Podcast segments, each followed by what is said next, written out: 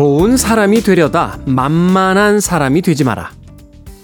다산 정약용의 이야기입니다.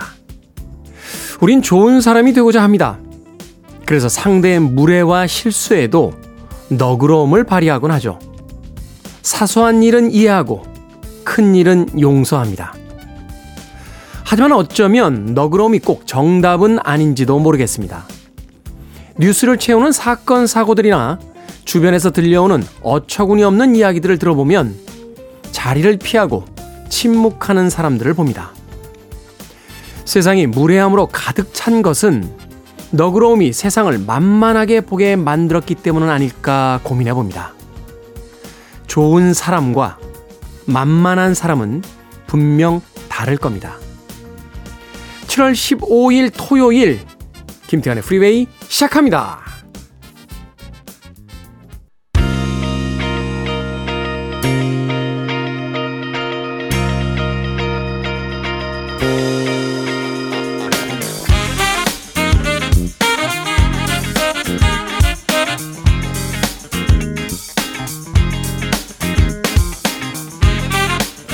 빌보드 키드의 아침 선택, 김태훈의 프리웨이. 저는 클때짜 쓰는 테디 김태훈입니다. 자, 오늘 첫 곡은 천구백팔십육년 빌보드 핫백 차트 이번 주 오위에 올라있던 엘드바지의 Who's Johnny로 시작했습니다. 자, 칠월 십오일 토요일 일 부가 시작됐습니다.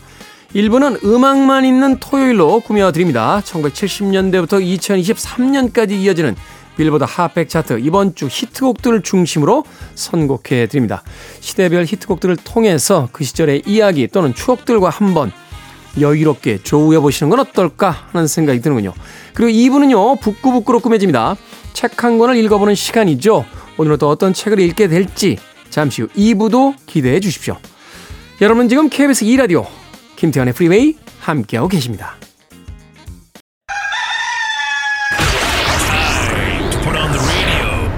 김태훈의 프리웨이.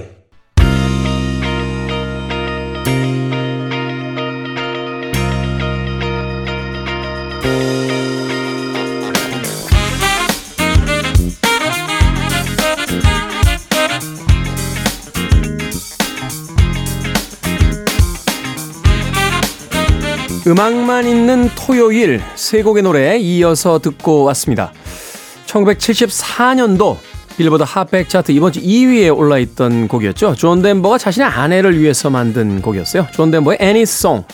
그리고 구십삼년도 역시 같은 차트 이번 주 이위에 올라있던 유비포리의 Can't Help Falling in Love.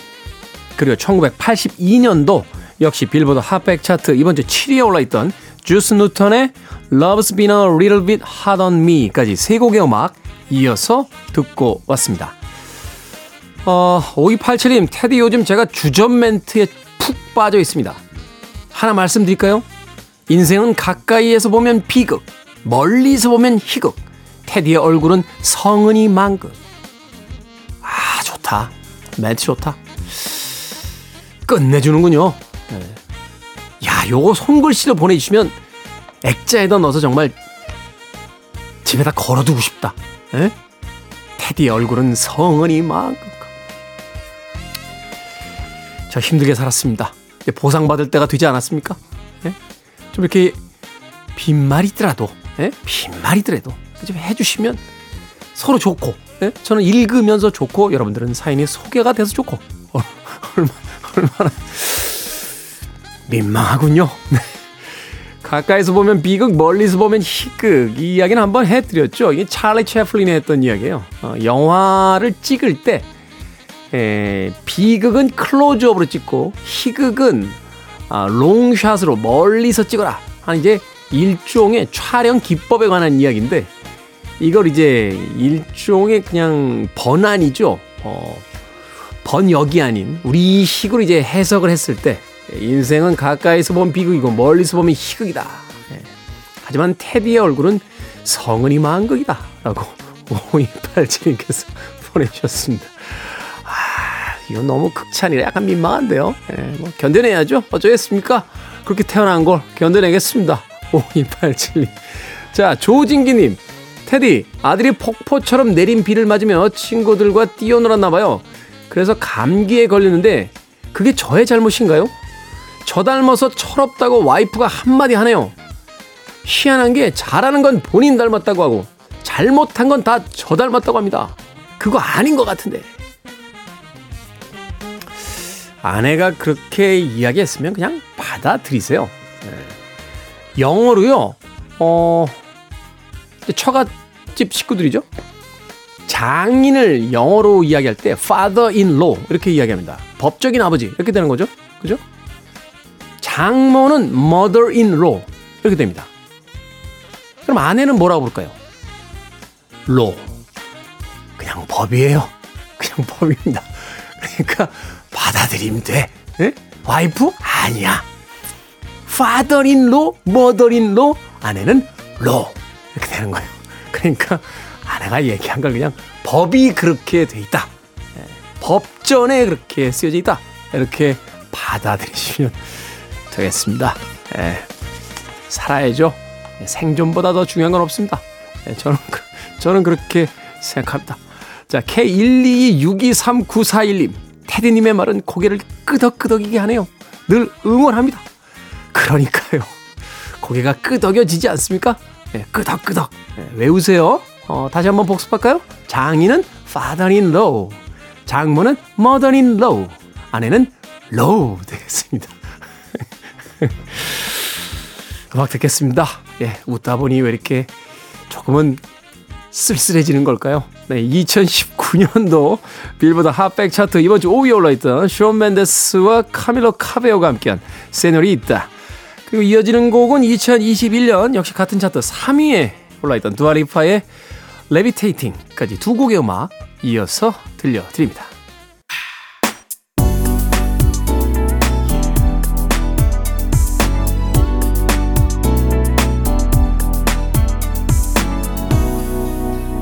김태훈의 Freeway.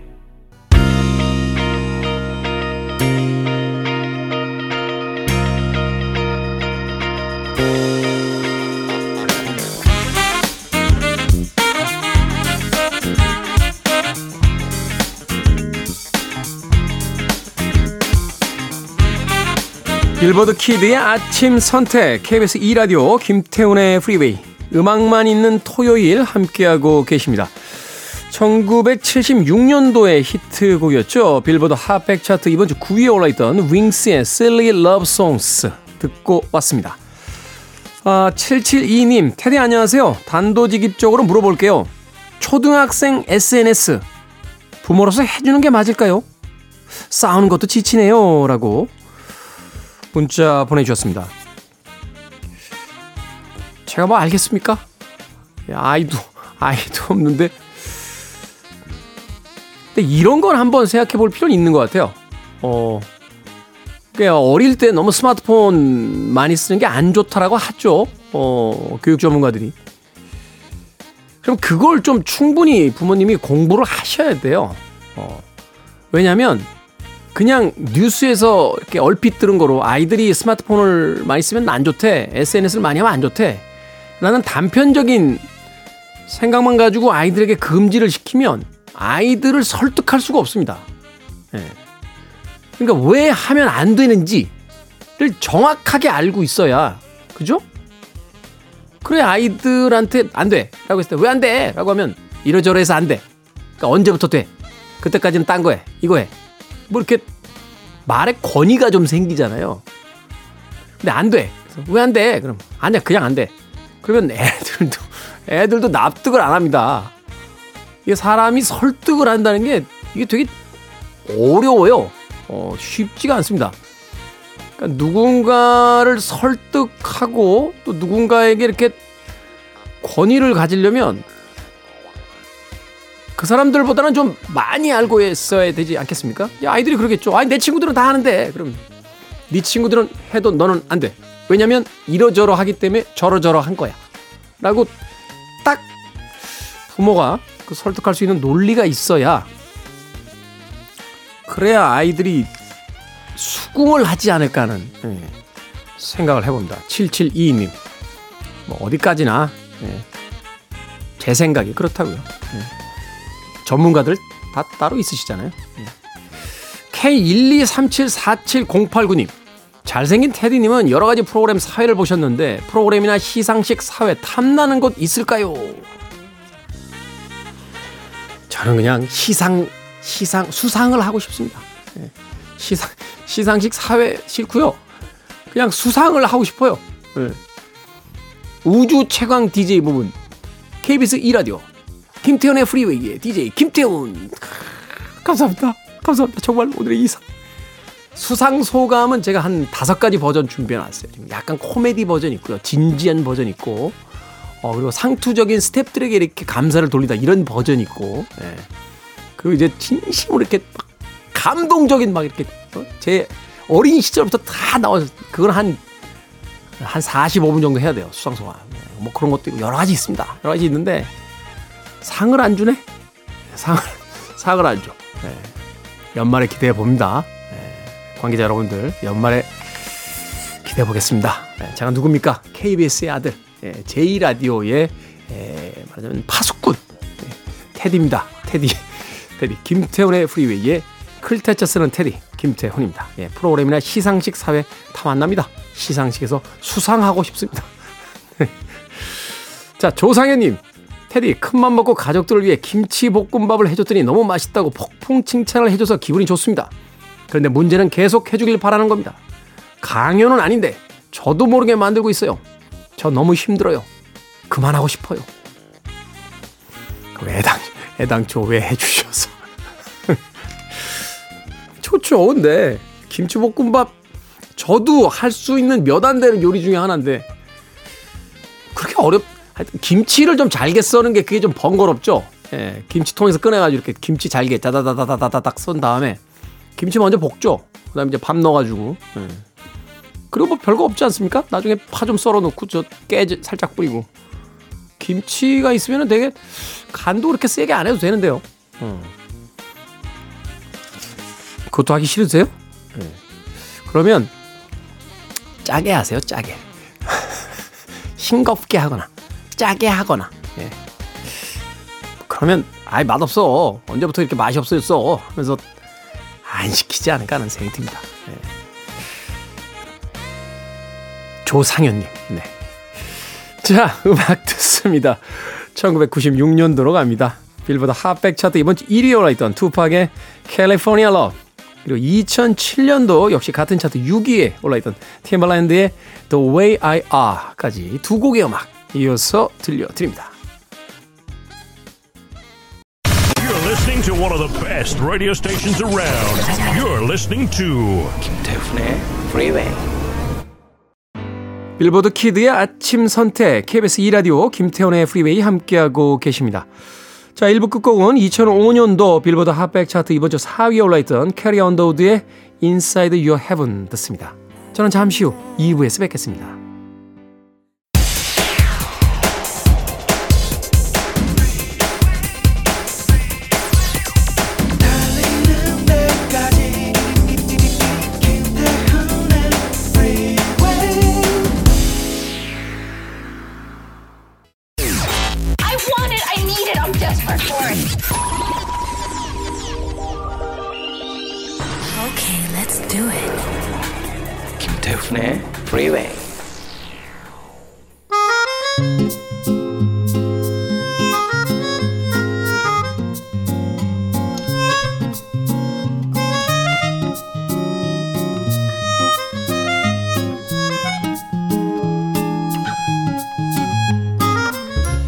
번잡스런 일상에 고요히 책을 읽는 시간에 감사하며 북끄북끄 북튜버 이시한 씨, 북칼럼니스트 박사 씨와 함께합니다. 어서 오세요. 네, 네 안녕하세요. 안녕하세요. 자, 오늘은 프란츠 카프카의 학술원의 보고 읽어보도록 하겠습니다. 프란츠 카프카, 뭐 유럽에서는 뭐 절대적인 그 존경을 받고 있는 작가 음. 이렇게 이야기할 수 있을 것 같은데 어떤 작가인지 이시한 씨께서 좀 소개를 해 주시죠. 네, 천팔백팔십삼 년생입니다. 프라하에서 아주 부유한 상인의 맏아들로 태어났고요. 그 아버지가 자수성가한 유대인 상인이었거든요. 근데 카프카는 어릴 때부터 병약하고 좀 감성적이었나 봐요. 네. 그러니까 좀 안 맞죠. 그래서 아버지가 이 소년을 아주 강하게 키운 겁니다. 원래 이 자수성가하신 분들이 네. 아 힘들어요. 자식들이 힘듭니다. 그렇죠. 네, 네. 그래서 카프카 문학을 보면 그 아버지에 대한 트라우마가 여기저기 남아있다라는 걸 볼 수가 있거든요. 네. 근데 또 어쨌든 이 아버지도 그렇게 험하게 대했던 거는 또 기대를 했기 때문이고요. 그 카프카가 그 당시에 체코어를 쓰는 학교 대신에 상위 십 퍼센트 지배층만 다니는 독일어를 사용하는 학교에 다닐 수 있었거든요. 그래서 카프카가 독일어로 소설을 쓴 배경이 여기에 있다라고 그러죠. 네.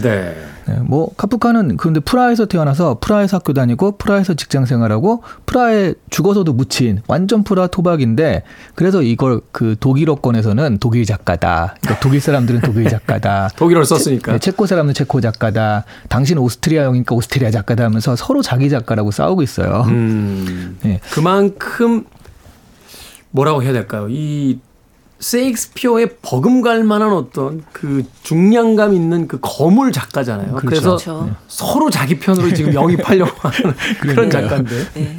그 어릴 때부터 병약하긴 했지만 독서를 즐겼고요. 그런데 또 아버지들의 뜻에 따라서 법학을 전공하고 당시에 노동보험공단에서 일하게 됩니다. 네.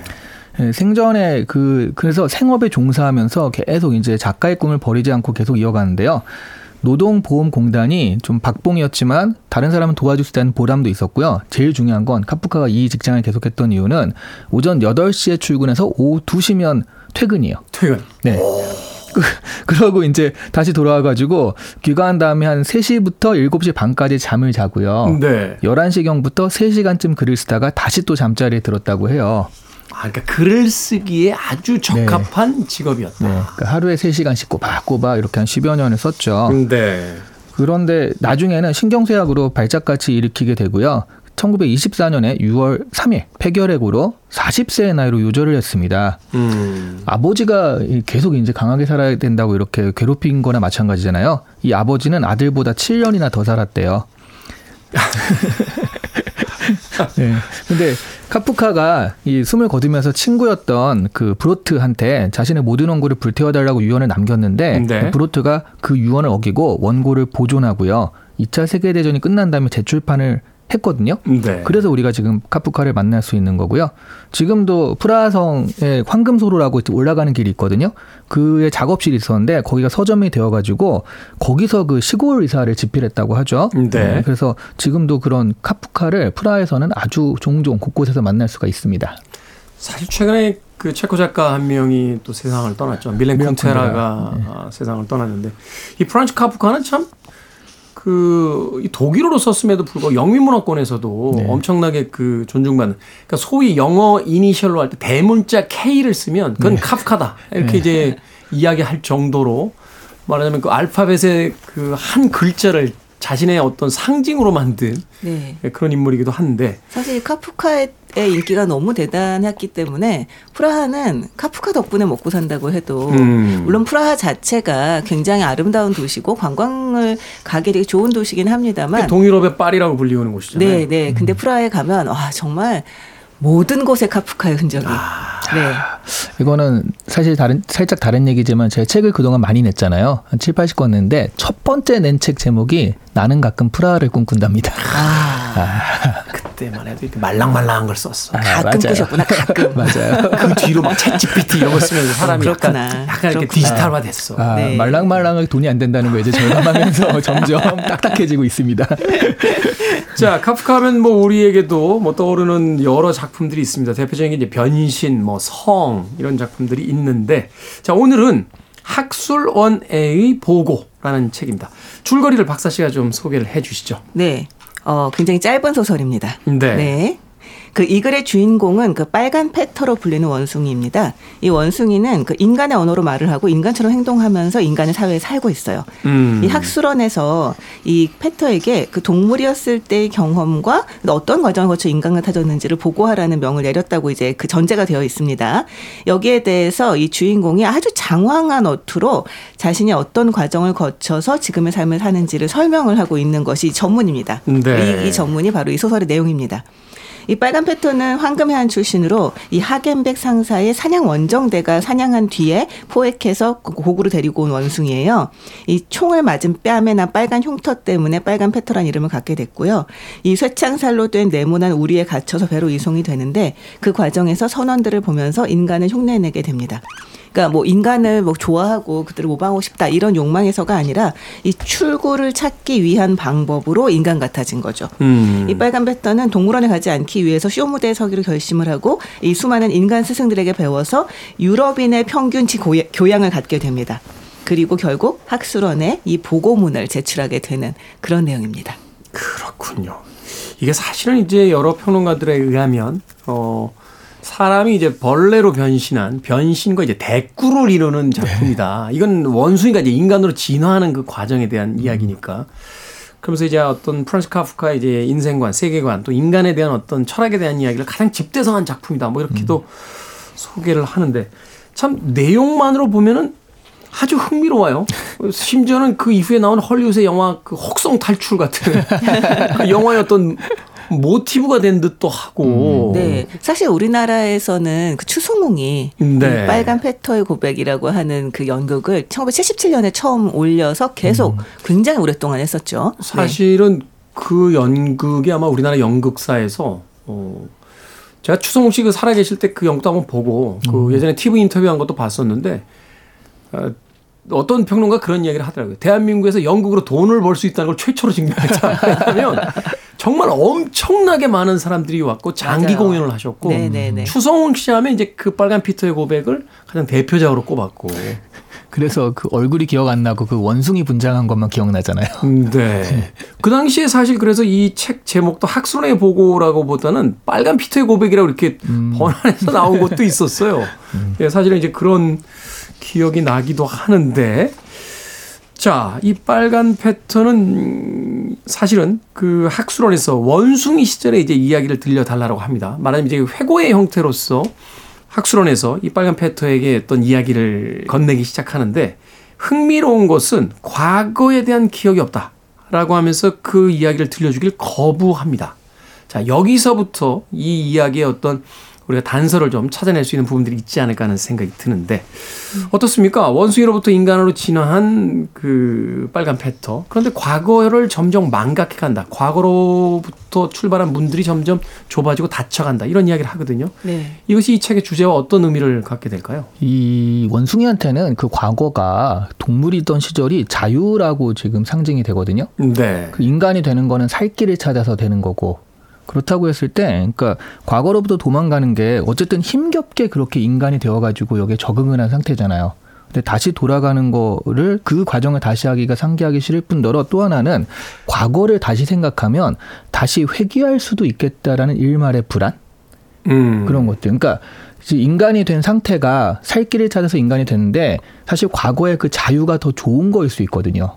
그렇죠. 네. 그래서 그런 부분에서 내가 그거를 회상하는 순간 거기로 다시 돌아갈 수도 있겠다라는 생각, 그런 불안감. 그래서 일부러 상기하기를 거부하는 그런 게 아닐까 싶기도 해요. 네. 다시 그 원초적 상태로 돌아갈 수도 있을 것 같다라고 하는 네. 그 불안감. 네. 음. 근데 저는 한편으로는 굉장히 인간을 비웃고 있다라는 생각을 좀 그런 생각이 네. 들었거든요. 굉장히 겸손함을 가장을 하고 있습니다. 아, 학술원에 존경하는 뭐, 뭐 분들 막 약간 이러면서 하고 있지만 존경하는 여기서, 원장님 이하 학술원 네, 여기서 이렇게 얘기를 하고 있어요. 솔직히 말하자면 여러분의 원숭이다움은 여러분, 여러분이 그런 무엇을 전력으로 가지고 있는 한 제게 있어서 저의 원숭이다움보다 여러분에게서 더 멀리 있을 수는 없습니다. 라고 얘기하고 있는데요. 어렵다. 말을 엄청 꼬고 있지만 그 말은 네. 뭐냐면 야 내가 원숭이였던 시절이랑 네가 원숭이였던 시절이랑 뭐가 다르냐. 딱 이 음. 얘기인 거예요. 별 차이가 음. 없어. 별 음. 멀지 않아. 너는 근데 원숭이였던 시절 얘기 안 하잖아. 근데 왜 나한테는 하라 그래. 약간 이런 느낌이 있는 거죠. 네. 음. 그렇군요. 또 한편에서는 이제 그 과거로는 어떤 자유를 상징하잖아요. 그리고 네. 이것이 그 우리에 갇히면서 절대적인 어떤 구속이 이루어졌다가 이 빨간 패턴은 이제 거기서 생각하기 시작하죠. 적어도 최소한 이 우리 바깥으로 나가기 위해서 최소한의 자유를 얻기 위해서는 뭐가 필요할까? 인간을 학습하는 것이다. 라고 해서 인간을 이제 처음에 악수부터 배우나요? 침박, 침뱉고 막 네, 네, 네. 담배 피우고 세, 세 가지 관문 통과해야 되잖아요. 아니 무슨 관문이 침뱉고 담배 피우고 술 마시는 거야. 근데 그 관문을 이제 통과해야 된다라고 해서 이제 그것을 이제 학습하기 시작하는데, 이제 간신히 그 최소한의 어떤 우리로부터의 탈출이 이루어졌는데, 과거를 회상하라고 하면 오히려 지금 완전히 자유로웠던 시절에 대한 기억이 떠오르는 순간 지금의 자신에 대한 어떤 비참함? 뭐 이런 것들을 또 음. 깨달을 수 있는 어떤 그, 어, 단서가 되니까 음. 그 과거에 대한 어떤 망각을 통해서 현실을 그래도 받아들이고 안주하려는 어떤 그런 또 영향은 아니었을까 하는 또 생각도 해보게 되는데. 네. 기본적으로 우리 세 명 말을 다 종합해도요. 그러니까 음. 과거 동물 원숭이였던 시절이 조금 더 좋았고 지금은 그거보단 불행하다라는 전제는 다 이제 공유를 하는 것 같긴 해요. 사실은 이제 처음에 막 이렇게 뻘거벗고 막 밀리면서 빨간 패드. 이제 그 오, 오, 어디죠? 그 하겐백인가요? 네. 하겐백 네. 그 회사죠.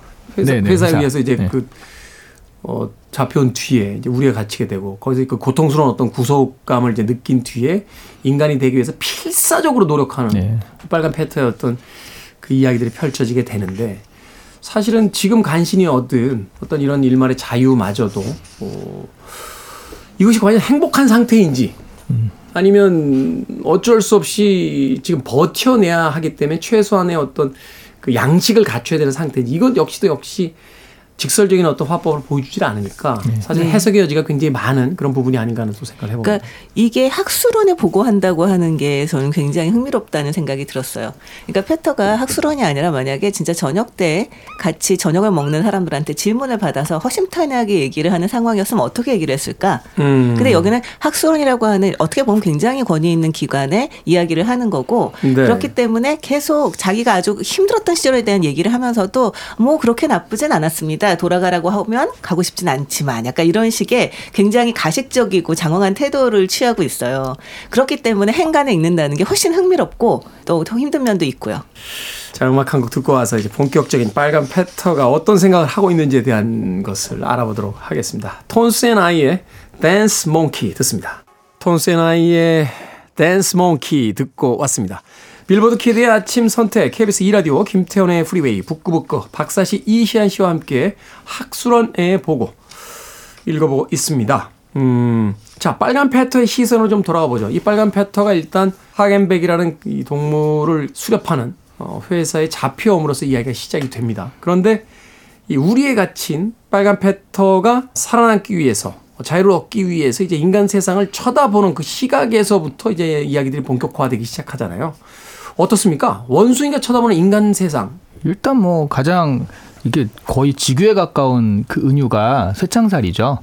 그러니까 원숭이 시절에는 정말 자유롭게 막 가고 싶은 대로 갔었는데 쇠창살로 앉지도 일어서지도 못하게 옴짝달싹 못하게 딱 하고 있는 이 상황이, 사실 인간들이 이제 사회생활을 하려면 여러 가지 법규라든가 해야 할 도덕적 의무라든가 이런 것들에 사실 꽉 얽매여져 있는 거잖아요. 네. 그러니까 여기에 맞춰가지고 자기가 딱 그 있어야 되니까 그런 부분들이 일단 그 대표적인 은유가 되겠고요. 그리고 인간 세상 자체가 그러면서 거기에서 좀 불합리한 점들도 막 보이잖아요. 술 먹는 그런 장면, 서로 뭐 침 뱉는데 그 자기도 그래서 침 뱉는 걸 배웠는데 그와 나의 차이는 나는 그 얼굴에 내 침을 닦는데 쟤는 안 닦는다라든가 음, 음. 이상한 것들이 나오면서 계속 사람 자체엔 끌리는 것이 없지만 살 길을 찾아서 이 사람처럼 해야 됐다. 라고 해서 이 사람 세상에 대해서는 좀 부정적인 시선이 굉장히 강하죠. 음. 네, 네. 그러니까 실제로 그러니까 처음으로 접했던 빨간 패터가 처음으로 접했던 인간 사회는 정말 원시적입니다. 네. 그러니까 뭐 인간들은 폭력적이고 원시적이고, 그러니까 입안에서 뱉어내 갖고 아무데나 뱉고 원숭이를 구경하다 막대기로 이렇게 막 찌르고 원숭이 앞에서 보란 듯이 술을 마시다가 뭐 약을 막 올리기도 하고요. 심지어 네. 마음에 안 들면 원숭이 털에다가 자기 그 담배 파이프를 갖다 대서 털을 태운다던가 이런 굉장히 원시적인 모습을 보여주고 있어요. 그래서 패터 같은 경우는 인간에 대한 존경심이 전혀 없거든요. 존경심, 숭배 이런 게 전혀 없는 상태에서 자연 그저, 상태에서 왔기 때문에 네, 그저 출구를 찾기 위해서 인간 흉내내기 시작을 한 거고, 지금 같은 경우는 그 이 얘기를 하고 있는 패터의 현재는 그나마 굉장히 교양 있는 삶을 살고 있는 셈입니다. 음. 하지만 기껏해야 그것도 뭐 양손을 바지 호주머니에 찌르고 탁자 위에는 포도주병을 두고 자기 흔들린 의자에 반은 눕고 반은 앉아서 창밖을 내다보고 있다가 손님이 오면 좀 적절하게 맞이한다던가 네. 뭐 매니저를 두고 있다 그냥 자기 할 말만 한다던가 아니면 뭐 저녁 때 쇼를 하고 아니면 연회, 학술 모임, 회합 등을 그냥 한다. 그러니까 정말 너무나 그 이를테면 삶의 생생함, 삶의 네. 생동한 얻는 어떤 생명력 이런 건 전혀 없는 삶인 거죠.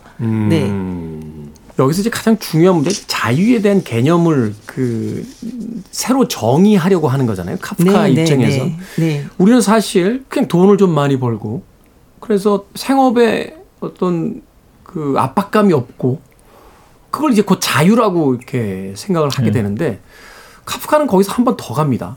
그러니까 결국 그래 봐야 인생에 꽉 막힌 공간 중에서 억압되어 있는 세상 중에서 그저 출구 하나를 열어준 거에 불과한 거야. 그거는 네. 자유가 아니지. 네. 말하자면 우리는 이미 자유로운 원숭이의 상태였는데 언젠가부터 세상에 우리를 우리 속에다 가둔 다음에 거기서 나오고 싶어? 그러면 요걸 좀 해봐 라고 해서 몇 개의 관문을 통과시킨 뒤에는 어, 그 정도 하면 풀어줄게.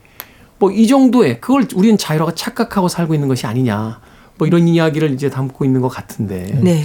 거기서 이제 억압하는 가장 중요한 거는 말씀하신 뭐 돈을 많이 벌어서 내가 뭐 경제적 자유를 획득한다든가 이런 얘기 많이 하거든요. 그러니까 우리 자식이 뭘 사달라고 할 때 내가 그거를 선뜻 사줄 수 있을 정도로 내가 돈을 가지면 나는 어느 정도 돈에 자유롭다 뭐 이런 식의 음, 얘기를 많이 음. 하는데 그런 것 자체도 여기서는 인간의 사고와 행동을 조정하는 가치관에 의해서 딱 결정되어 있는 거라는 거죠. 음. 그렇게 할 수 있는 것이 너의 자유다라고 그 가치와 이런 것들이 결정되어 있는 게 창살 같은 거예요. 그러니까 내가 정말 내가 하고 싶은 대로 생각하는 게 아니라 이런 음. 기존의 어떤 도덕적 가치관, 사람들의 어떤 그 눈, 상식 이런 것들에 맞춰가지고 사실 내가 사고를 하는 거거든요. 그러니까 자유가 음. 완벽한 자유가 아니라 그 지금 말씀하신 것처럼 그래 돈을 좀 있어서 자녀들이 원하는 걸 다 사줄 수 있고 사장 눈치 안 보고 회사 언제든지 그만둘 수 있어. 그러면 자유로운 거지라고 그것 역시도 사회에서 네. 요 정도가 자유야 네. 라고 조금 더 넓은 철창으로서 우리에게 이제 맞춰놓은 거라는 거죠. 네, 네. 음. 그러니까 페터 같은 경우는 인간이 자유라는 개념을 이해하지 못한다고 생각하고 있는 것 같아요. 네. 아. 네. 그러니까 페터가 자기는 그전까지 출구를 무척 많이 갖고 있었지만 그때부터 하나도 남아있지 않았다. 이렇게 얘기를 하거든요. 그러면서 자기가 이제 그 자유라는 개념 대신에 출구라는 개념을 계속 쓰고 있는데 그거는 그냥 말 그대로 조금 더 움직일 수 있는 조금 더 넓은 데로 갈 수 있는 어떤 그런 정도의 선택이라는 거죠. 그러면서 이렇게 얘기를 해요. 그러니까 제가 출구란 말을 무슨 뜻으로 쓰는지 똑바로 이해받지 못할까 걱정이 됩니다. 그러니까는 이 자유와 출구의 그 개념 차이를 너는 인간을 이해할 수 있을까? 약간 이런 거죠. 그러니까 저는 이 말을 가장 일상적이고 가장 빈틈없는 의미로 쓰고 있습니다. 저는 일부러 자유라고 말하지 않습니다. 사방을 향해 열려있는 자유라는 저 위대한 감정을 뜻하는 게 아니거든요. 라고 음. 얘기를 합니다. 그래서 빨간 패턴은 인간들이 자유를 이해하지 못하고 늘 자유란 말을 쓰고는 있지만 착각하고 기만당하고 있다고 생각을 해요. 그러니까 당신들은 자유라는 표현을 쓰지만 자유가 뭔지를 몰라. 그렇죠. 라고. 그렇죠. 그래서 빨간 패턴은 자유롭기 위해서 인간을 모방하는 게 아니다라고 이제 못을 받고 있어요. 그러니까 음. 인간들을 모방하고 싶다는 유혹은 없었습니다. 저는 출구를 찾고 있었기 때문에 모방을 했습니다. 다른 그 어떤 이유에서도 아니었지요. 라고 하면서 자기가 출구를 찾는다라고 하는 표현을 독일어 표현에서 슬 슬쩍 달아난다라는 단어를 가지고 와서 슬쩍 달아난다. 네, 네, 네. 그 설명을 합니다. 그러니까 슬쩍 달아난다는 탁월한 독일어 표현이 있는데 그걸 제가 했습니다. 저는 슬쩍 달아났습니다. 제게는 다른 길이 없었습니다. 자유란 선택될 수 있는 게 아니라는 걸 언제나 전제로 하고요. 라고 얘기를 하고 있습니다. 그것을 선택하려는 순간 벌써 자유가 아니라는 거죠. 그렇죠. 그러니까 제가 이 소설을 옛날에도 여러 번 읽었었거든요. 근데 이번에 읽으면서 또 굉장히 신선하게 다가왔던 게 와 정말 이 사람이 자유 출구라는 개념을 도입을 해서 이 자유라는 개념하고 비교를 하면서 너무 탁월하게 그 인간들이 자유라는 것에 대해서 얼마나 착각하고 있는가를 너무 잘 보여주고 있구나라는 게 굉장히 신선했어요. 어떤 분은 아주 재밌는 그 예를 들더라고요. 말하자면 우리가 공기를 들이마실 때 네. 아무 의식 없이 마시잖아요. 네. 이것이 자유의 상태다. 그런데 벌써 호흡이 가빠지고 어우 여기는 고산지대라서 공기가 희박한데? 라고 느끼는 순간 그건 벌써 뭐 산소 마스크를 써야 되나? 뭐라 어떤 다른 방법을 써야 되나? 라고 하는 순간 이미 그것은 자유가 없는 상황이다. 그러니까 출구를 찾아야 되고 뭔가 다른 방식을 공, 궁리해야 된다는 것 자체가 벌써 자유로부터 소외되어 있는 상태이다. 그, 네, 저 이 책을 읽을 때 그래서 나는 뭐 출구가 자유라는 의미가 아니다. 그러면 이거를 뭘로 우리가 아는 만한 단어를 뭘로 바꿔야 되나? 이렇게 좀 추상적으로 크게 할 게 아니라 되게 계속 생각을 했거든요.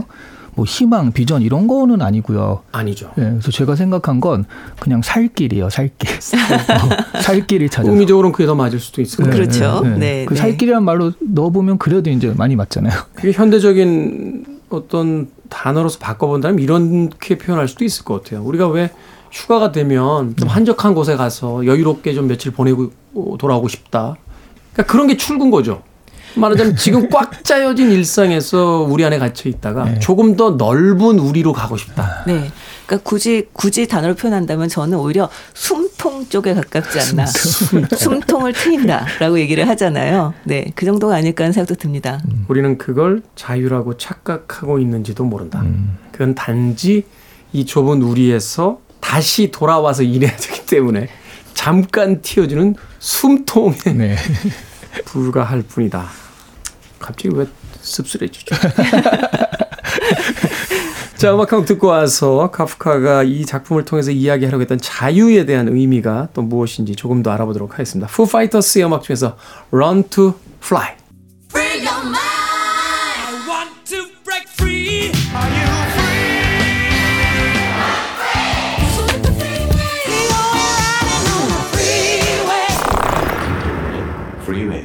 빌보드 키드의 아침 선택, 김태훈의 프리웨이, 북칼럼니스트 박사 씨, 북튜버 이시한 씨와 함께 오늘은 프란츠 카프카의 단편 학술원의 보고 읽어보고 있습니다. 앞서 들으신 음악은 Foo Fighters의 Run to Fly 듣고 왔습니다. 자, 아, 이 책의 어떤 태도라는 측면에서 굉장히 흥미롭습니다. 우리는 인간이 만물로부터 진화해 와서, 유인으로부터 진화해서 만물의 영장이다. 그러니까 인간 중심적 사고를 가지고 있는데 이 책은 어, 반대 입장에서 봅니다. 인간이 그렇다고? 오히려 유인원이 진화했다라고 음. 믿고 있는. 하지만 어떻게 보면 그게 과연 진화일까? 음. 라고 회의하는 이 유인원, 원숭이를 통해서 어, 인간에 대한 부분들을 말하자면 사회를 풍자하고 있거든요.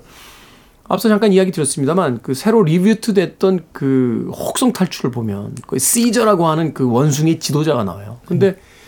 이 원숭이가 사실은 인간의 실험체였다가 점차 진화해 가서 인간의 지능을 갖게 되는데 후반부에 인간과 대립하는 장면에 가게 되면 도대체 누가 인간이고 누가 누가 원숭이인지 네. 도대체 우리의 문명이라는 것이 정말 진화한 것인지에 대해서 정말 강하게 회의를 갖게 되거든요. 음. 어, 영화 속에서 이 시저가 처음으로 하는 인간의 말이 있어요. No! 라고 하는 이야기예요. 안 돼! 라고 하는 단어인데 이 책에서는 Hello? 하면서 이제 시작이 됩니다. 그렇죠. 네, 이 첫 네, 단어의 네. 의미와 함께 과연 우리는 진화한 것인지 문명은 인간을 더 나은 존재로 만든 것인지 여기에 대한 이야기를 하면 프란츠 카프카의 어떤 그 주제를 좀 더 선명하게 알 수 있을 것 같은데 그 사실 그런 얘기가 되게 많잖아요. 지구 유기체설에 의하면 지구를 가이아 하나 유기체로 놓고 봤을 때 다른 생명체나 이런 건 다 조화롭게 사는데 가장 문제가 되는 건 바이러스에 해당한 인간이다. 인간은 바이러스라고 좀 매트릭스에서 스미스 요원이 그랬잖아요. 네. 그리고 사실 그 어벤져스에서도 울트론이 인간을 제거하는 이유는 인간이 싫어서가 아니라 이 지구를 살리기 위해서 뭐 그런 어떤 그 지향점을 갖게 되는데 타노스가 이거 한번 하잖아요. 아, 그렇죠. 숫자가 너무 많아, 니네. 그런 것도 전체 우주의 어떤 균형점을 위해서 그런 거잖아요, 사실은.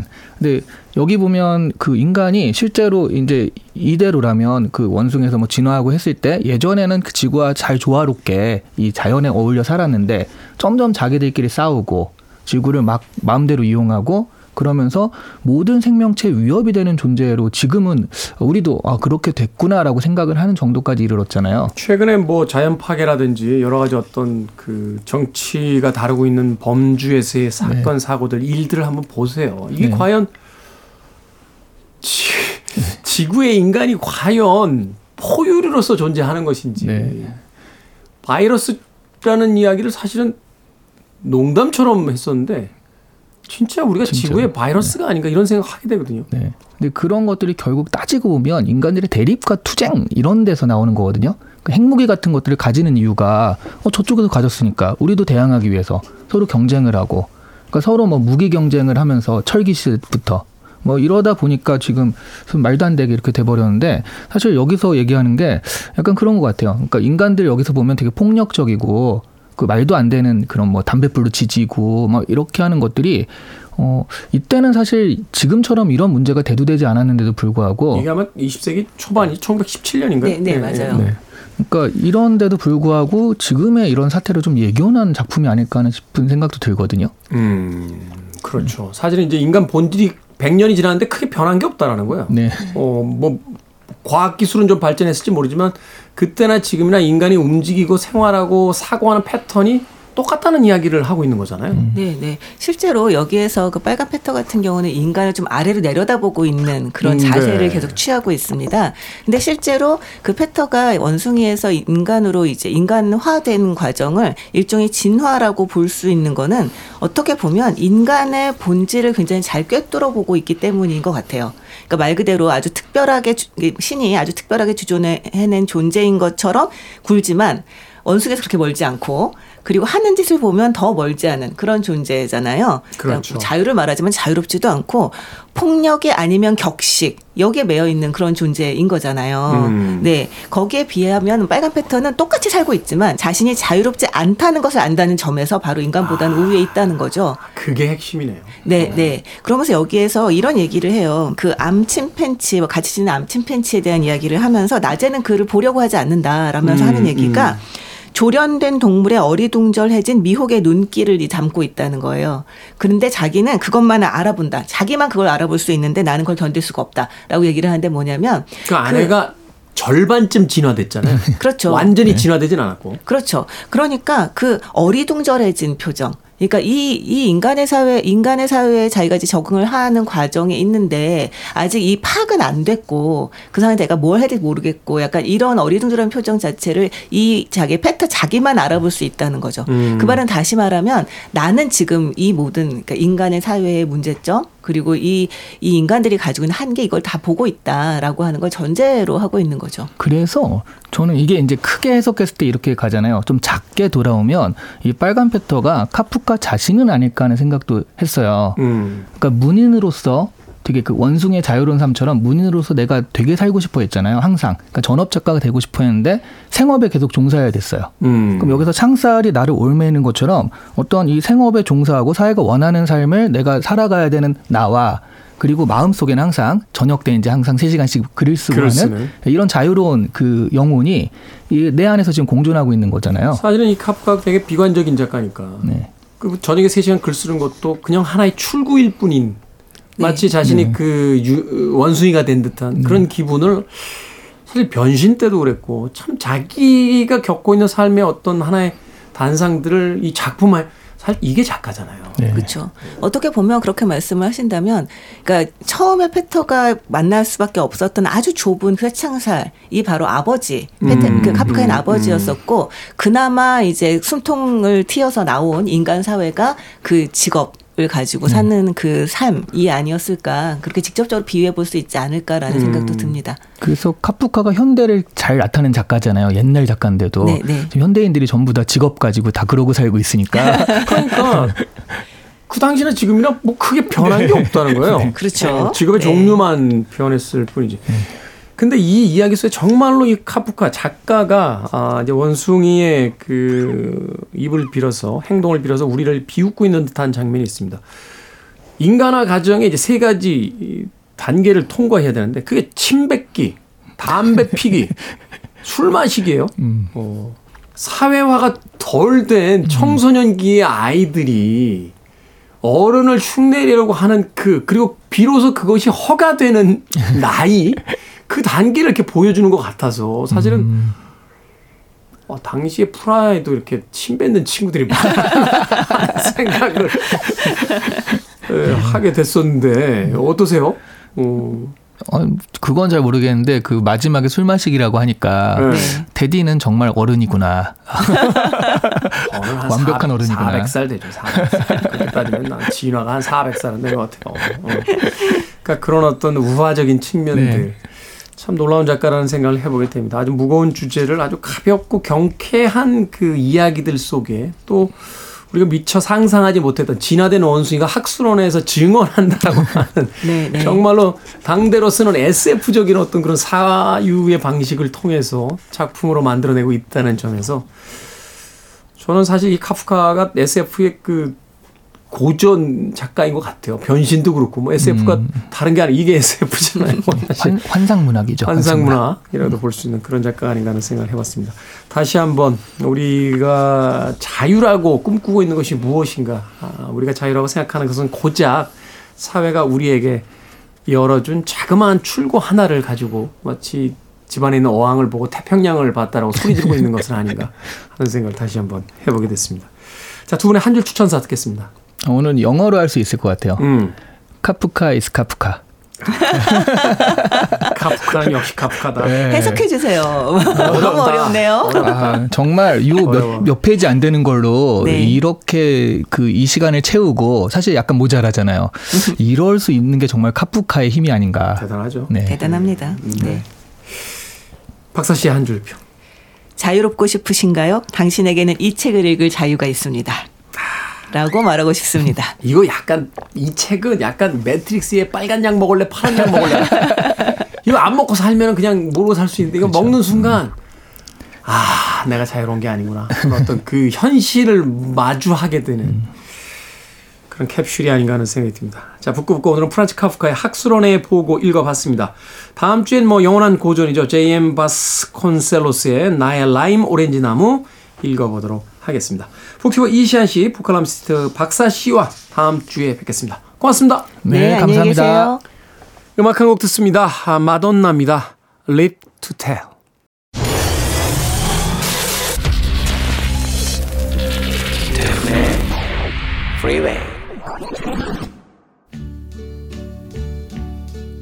케이비에스 이 라디오 김태훈의 프리웨이 오늘 방송 여기까지입니다. 오늘 끝곡은 프랭크 시나트라의 My Way 듣습니다. 편안한 하루 보내십시오. 전 내일 아침 일곱 시에 돌아오겠습니다. 고맙습니다.